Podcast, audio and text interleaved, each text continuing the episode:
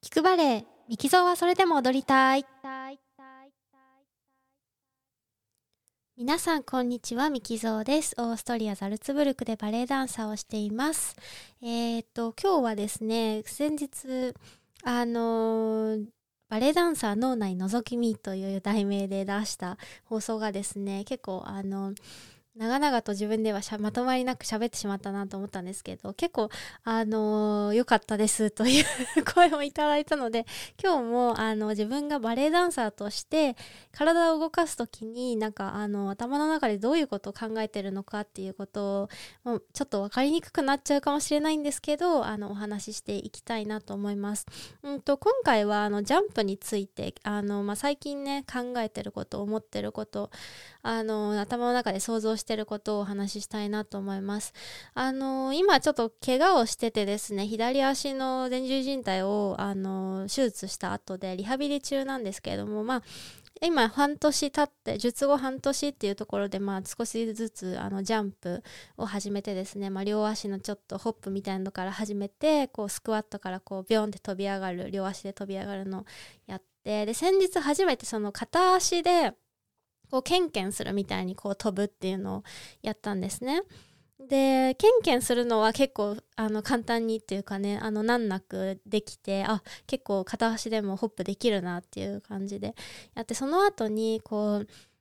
ケンケンのまあケンケンのホップでこうちょっとした段差をこう上がるっていうあの床からこう1段だけちょっとねすごい低いあれ何センチぐらいですかね5センチぐらいのあの段差をつけてその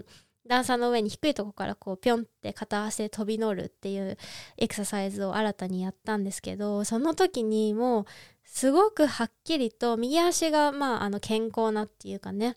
あの何も手術とかしてない足で左足手術したんですけど右と左でこうまず飛び上がる時の感覚も違うし、あの、着地した時、まあ、着地したっていうかそのこうピョンって飛び上がっあのの登った時のあの感覚とかもう全然違ってああこれはって感じだったんですけどなんか何が違うかっていうとあのできるはできるんですよ。左足でもこう5センチぐらいのね段差だったらピョンって片足であの上がれるんですけどあのまずそのバネがないなって思ってそのなんかあの右でピョンって上がる時のその力の入れ具合とこの左でピョンって上がる時のその力の入り方っていうかそのまあバネですよね。バネがあのないな左はって感じだからその飛び上がるの大変だなっていう感じとあとやっぱ着地の時のこのなんか衝撃の大きさが結構違いがあったのでうわーっと思って。でその時にすごい思い出したんですけどあの筋膜っていうのことを私は考えるのがまあ大好きなんですけどね。あのこのラジオでも筋膜筋膜筋膜筋膜って言ってるんだけどなんかあのまあ筋肉の筋繊維とか、まあ、筋肉自体をこう包んでるこうなんかねあの膜っていうかねあのがあるんですけどそれを筋膜って言うんですけどねあの私もやっぱりあのちゃんと勉強してるっていうかちゃんと勉強してるつもり心持ちはちゃんと勉強してるつもりなんですけどその学校に入って勉強してる筋膜のことをねあのプロフェッショナルとして勉強してるっていうわけじゃなくて自分であの本を読んだりとかして勉強してるだけなのでですごい難しいんですよね筋膜のこと勉強するのって。だからあの自分の中のイメージで筋膜の理解の仕方解釈の仕方でしかないんですけどあの、まあ、まず筋膜って何なのかっていうことから話すと、あの、なんか、料理する時とか、こう、お肉とか、こう、なんか、繊維に沿って、こう、白い、こう、なんていうんですか、あの、こう、ぬめぬめした、こう、まあ、鶏の皮剥がすと出てくる、あの、なんか、こう、ぬめっとした膜みたいな、まあ、あれが筋膜だと、あの、思ってもらっていいと思うんですけど、まあ、ああいう感じのものが私たちの体の中にもというか、あの、筋肉の繊維一本一本、まあ、包んでるっていう感じなんだと思うんですけどその膜自体が、まあ、まずヌメヌメしてるからこう滑りやすい滑りやすいので、あのー、その滑ることによっ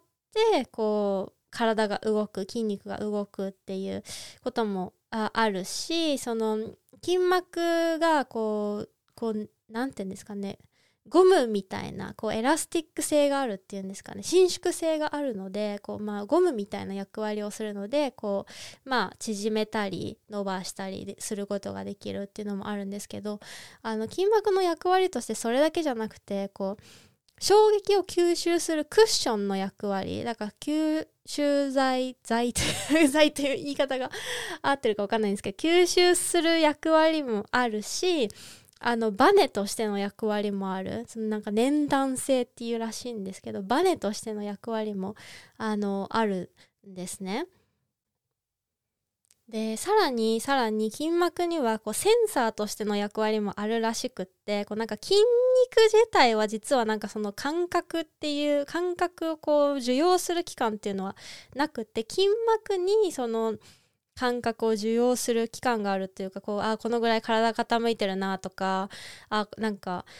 なんですかねこの方向に体がいってるなとかなんかそういうことを受容するそういうセンサーみたいな役割もあるらしいんですね。なんで私の解釈ですけど筋膜はこうゴムであってバネであってクッションであってセンサーであってでかつこうヌルヌルしてるっていうようなあのイメージを持ってるんですけれどもでそのまた話を戻すと さっきのそのケンケンのあのエクササイズでこうピョンって飛び上がった時にあの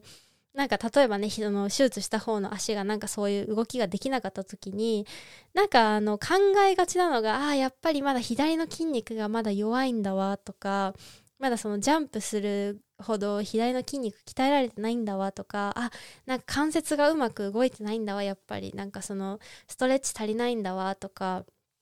なんかねあの膝がやっぱうまく動かないんだわって思っちゃうんですけど、まあ、それもあるかもしれないんだけどなんかまず最初に考えるのはああのこのケンケンの動きね半年してなかったわけじゃないですかそのジャンプとかも。だからケンケンの動きに対にあの対応するだけのそのバネとクッションのとあとセンサーのその筋膜のその能力自体があのー、寝てるんだなみたいな。今ちょっとスイッチオフになってるんだなって思ってじゃあそれを何回かで何回かこのエクササイズをやることでその筋膜自体が持ってるそのゴムであってバネであってクッションであってってセンサーであるその能力を起こしてあげようっていう考えをするんですね。だからあのジャンプしたり着地するのも膝で考えない関節で考えない。筋肉で考えないでまず筋膜がもともとそういうあのバネでクッションバネのその飛び上がる前のバネの力も持ってるし着地した時のクッションの力も持ってるからそれをまずは起こしてあげようっていうあのー、ことで筋膜の中にあるそのあの力を起こしてあげようって考えるとあの多分なんですけど私の頭の中でよし膝で飛ぼうとかあの膝で床を押そうとかなんか膝で着地しようみたいな足で着地しようっていう考えが取れてその筋膜ってやっぱり体全体に全部のところに走ってるものだからそれ全体でやっぱり体を考えるようになってその考え方がそのローカル膝だけ見てるっていうからあの考えの視点から全体体全体で受け止めるとか体全体でバネとして使うっていう考えにシフトするのでそれでうまくあの何回か練習していくうちに結構あのできるようになったっていうお話なんですけど大丈夫ですかね？ここまで分かったかな？また長く喋っちゃったっていうようなことを考えながらジャンプしてますよという今回お話でした。最後まで聞いていただいてありがとうございます、えー、またお会いしましょう。